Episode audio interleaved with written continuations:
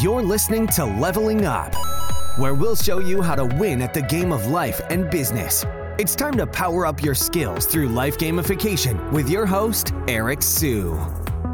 Today, we are going to talk about seven B2B marketing trends for 2023 and beyond. If you stay to the very end, I'm going to give you some extra hacks, and we're going to start with number one LinkedIn. Did you know that only 2% of LinkedIn users actually post to LinkedIn versus on Instagram, 87% of users post? So, Microsoft owns LinkedIn, and so you can bet that they're putting a ton of resources to getting more people to post because on LinkedIn, when you try to run ads, CPMs are extremely expensive. It's about $33 per thousand impressions impressions. Number two is podcasts. When you think about podcasting, discoverability is difficult, but when it comes to retention, nothing beats podcasts. So when I check my retention graph on Apple Podcasts, maybe it's about 90% or so. When I compare the same podcast on YouTube, it's about 40 to 50% or so, sometimes lower than that. And number three would be Twitter. Some of the smartest people in D2C, in B2B, real estate investing, services, education as well, they're all hanging out on Twitter. Some of the smartest people in the world are hanging out on Twitter. So even though Twitter isn't one of the largest platforms out there, you're going to find a lot of signal to noise if you're able to target the right audiences. But also, when it comes to organic reach,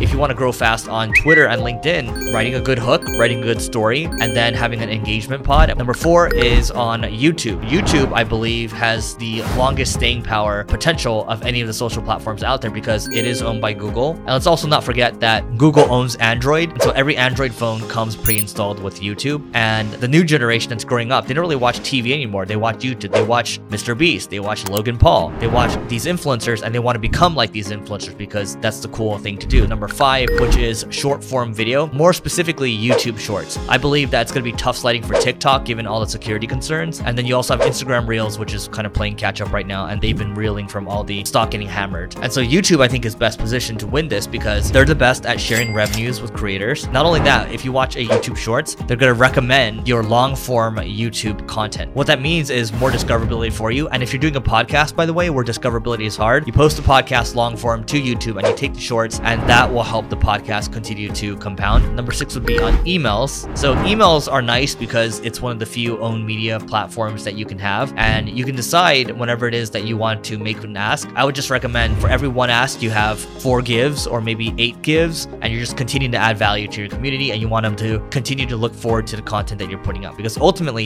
as long as you add value, the platforms will reward you back. Number seven is SEO. And so SEO, even though I wouldn't start with SEO, even though my background's in SEO, nowadays you can go out there and buy platforms that are under monetized. You can go to sites like MicroAcquire to look for sites that have good traffic. You can use a tool like Ubersuggest. From there, you're going to be in a good spot and you can try to go buy some websites or you can try to buy ads on these websites or you can go buy a tool. You got to think about the arbitrage game. Who actually has the traffic that you want already and how can you go buy that traffic at the end of the day. You may have completed this level, but many more bosses await. If you're looking to level up in marketing or business, just go to singlegrain.com forward slash leveling dash up to get access to our individual and team training programs.